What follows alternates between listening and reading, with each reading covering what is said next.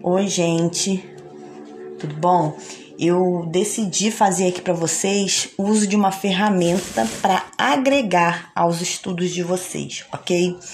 É, a gente continua lá no Meet, eu vou explicar lá no Meet esse conteúdo que eu tô gravando aqui para vocês, mas eu quis fazer uma coisa diferente para ver se vocês gostam, tá? Uma coisa especial porque inclusive a gente tá fazendo esses eventos aí para comemorar o aniversário de Iguapa. Então eu resolvi fazer dessa vez diferente, tá? Então eu vou falar da história de Iguapa Grande, da história da cidade de vocês. E eu vou começar falando sobre o nome Iguaba. Iguaba, esse nome é de origem tupi e significa lugar de beber água, bebedouro. Ele é formado pela junção de algumas letras, de alguns termos. Y, que significa água, U, ingerir e aba, lugar. Então, por isso, lugar de beber água, tá? Iguaba Grande é uma cidade tranquila, calma, cercada por uma lagoa bem bacana, que é a Lagoa de Araruama, ou Laguna para quem preferir, né? E segundo informações oficiais, recheado de histórias fantásticas. Essas histórias fantásticas aí que, que citam nas fontes oficiais é uma, a história oral, tá? São daquelas pessoas antigas, moradores antigos da cidade que têm em sua mente registrado grandes momentos importantes, tipo os carnavais, bailes de carnaval, passagem de pessoas importantes na cidade, né? Dom Pedro II esteve na cidade, eu vou falar isso mais para frente. Então, são histórias da população, né? São as pessoas mais antigas da população que vivem há muito an muitos anos ali, certamente tem sim histórias fantásticas a contar. A história oral é muito rica, né? Então você pode encontrar fontes é, muito interessantes ali, tá?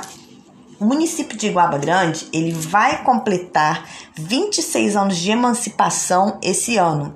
E essa data está muito próxima, é no dia 8 de junho, ou seja, daqui uma semana é, Iguaba Grande faz aniversário, vai fazer 26 anos de emancipação, tá? É uma cidade jovem, você pode pensar aí, para vocês terem uma ideia, pensa uma pessoa de 26 anos, uma pessoa de 26 anos, ela tá na flor da idade. Então a gente pode calcular aí que Iguaba também está na flor da idade, né? Porém, ela tem uma uma história extensa, né, que é datada antes de sua emancipação, Lá por volta do ano de 1915, quando dá a chegada é, aí na cidade das linhas férreas, né? Inclusive de um trem que era movido a lenha a princípio e depois vai ser movido a carvão. Esse trem ele vai transportar os malotes do correio, né? Vai abastecer o comércio local.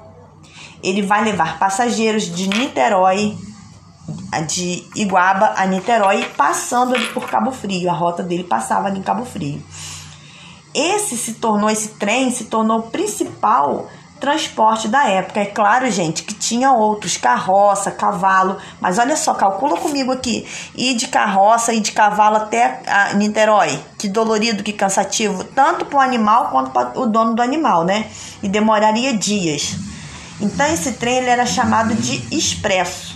Ele viajava a 50 km por hora, tá?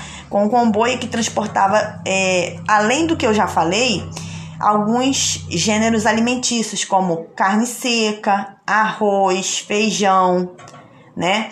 É, também trazia tecidos, né? Artigo para você, vestimentas, né? Tecidos, trazia artigos de armarinho que a gente pode colocar aí aviamentos, né? Agulha, a linha, é, botão. Coloca na cabeça de vocês que nessa época aí não existiam essas lojas que você chega ali, passa na vitrine vê uma roupa e fala: gostei dessa calça, vou levar. Gostei dessa blusa, né? Gostei desse boné, vou levar. Não era assim, né, gente? Então, à época, essas costuras eram feitas pelas próprias donas de casa, muitas das vezes à mão ou às vezes em máquina, tá? e também né, transportava as próprias pessoas da cidade, passageiros que tinham que resolver alguma coisa lá na capital. Ele saía às 7 horas da manhã da Estação das Neves.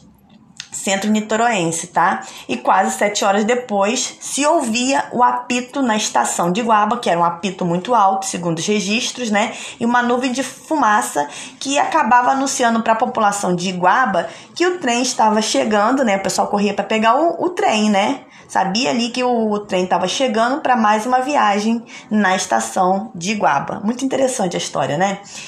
Essa ferrovia aonde as pessoas embarcavam, né? Essa, ela foi demolida. Ela primeiro foi desativada, né? E depois ela vai ser demolida. Isso lá na década de 70. Dizem que dela sobrou algumas fotografias, né? Só que eu busquei e só consegui achar uma fotografia igual. Várias delas, mas todas iguais. É, em 1921, Francisco da Silveira Melo ele vai fundar a primeira caeira da cidade. Caeira é uma fábrica de cal, né?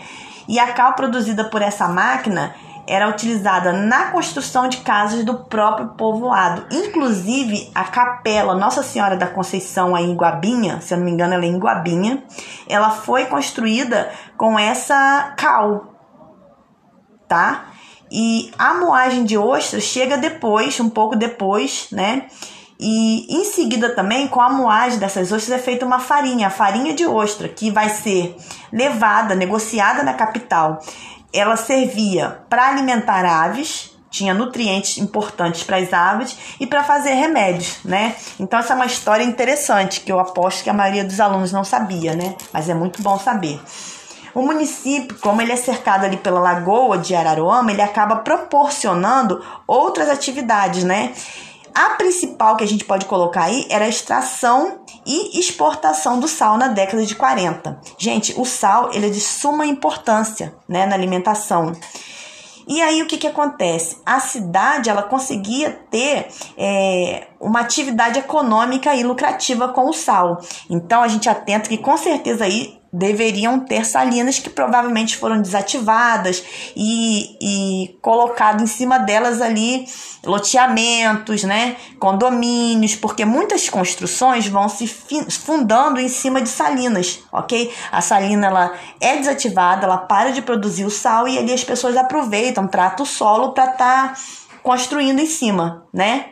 A demanda por casa é grande, então as pessoas acabam é, construindo ali é, o comércio local ele vai ser restrito a suprir as necessidades das pessoas que vi, viviam ali na Iguaba, né?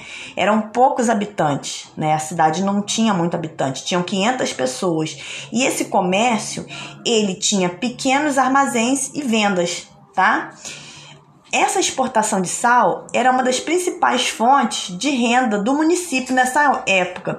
E, inclusive, tem um dado que é muito interessante, né? Pelo menos a meu ver, eu gosto muito disso, acho bacana a gente saber, a gente agregar coisas a mais, é que esse sal acabava sendo distribuído também ali nas fazendas locais. Mas por quê? Por conta do gado, né?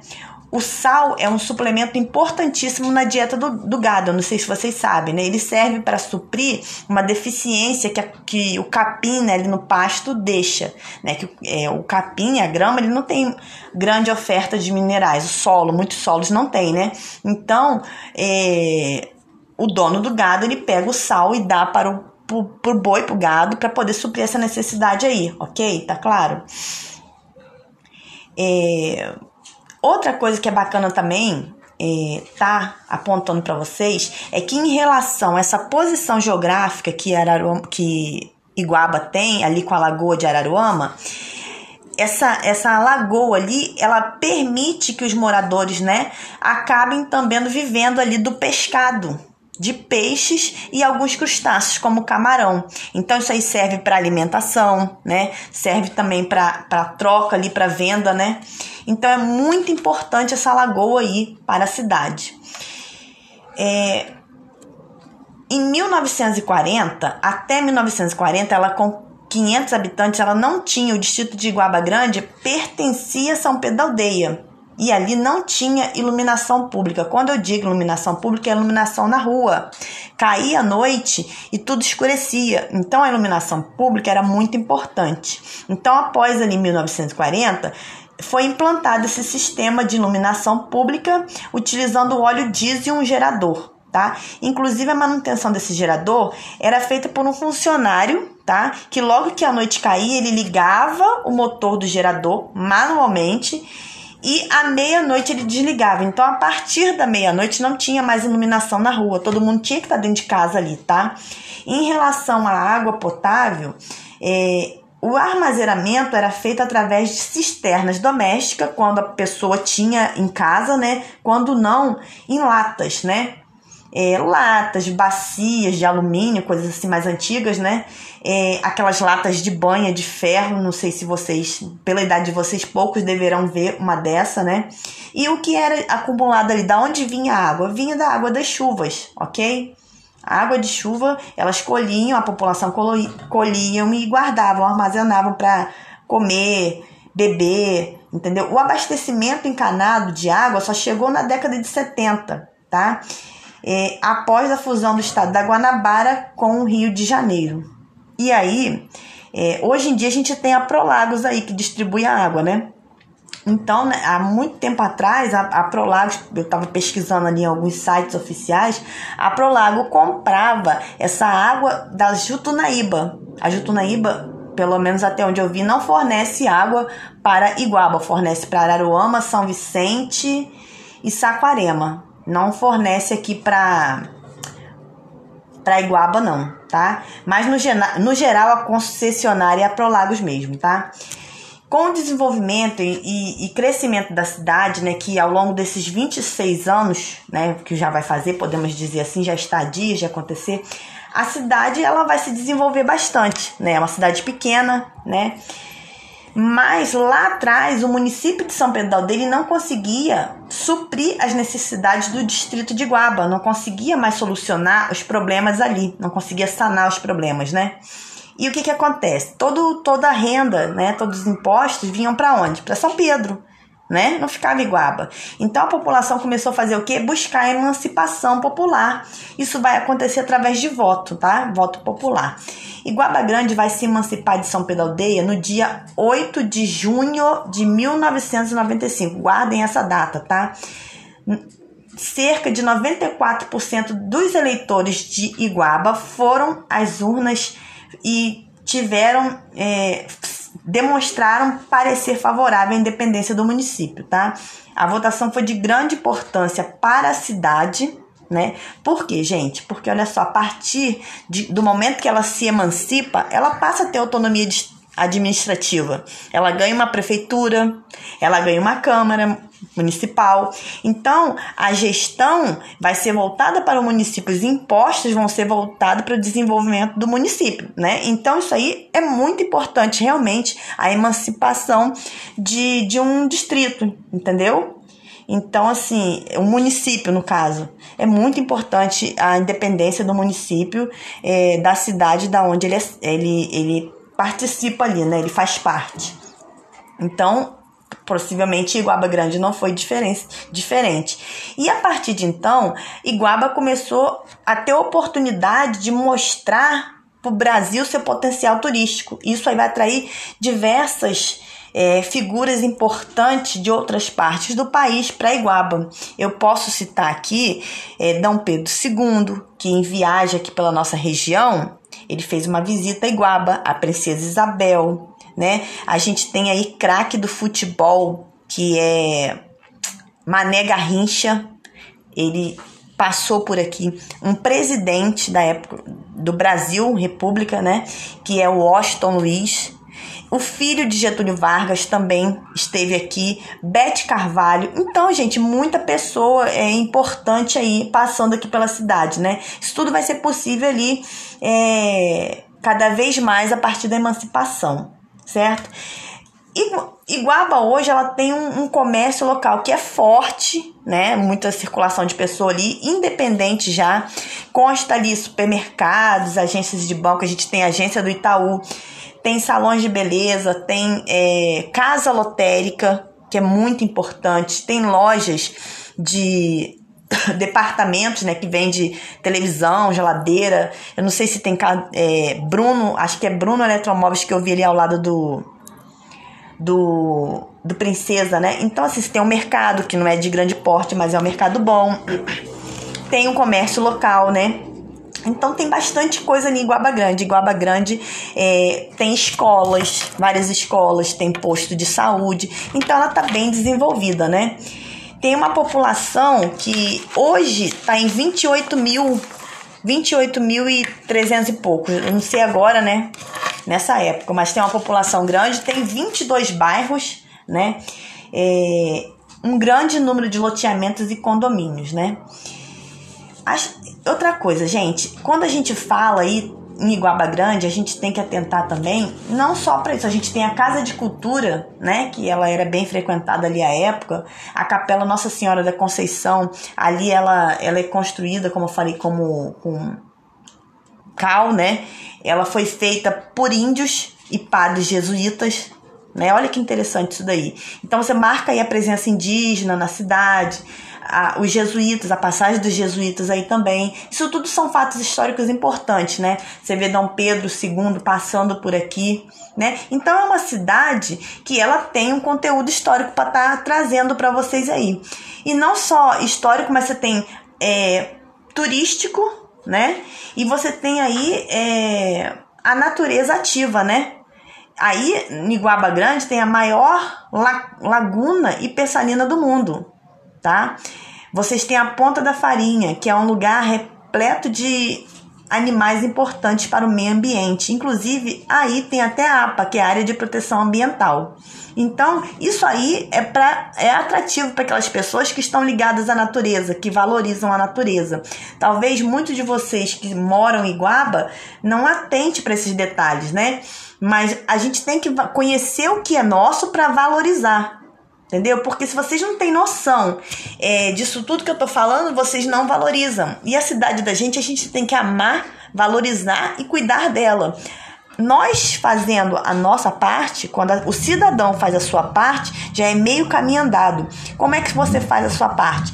não jogando plástico na lagoa, copo descartável, garrafa, porque isso tudo acaba com, com, com o ecossistema, né? O, a tartaruga engole o plástico, morre, né? São várias coisas que estão ligadas aí que a pessoa, lendo um pouco, ela vai entender, né?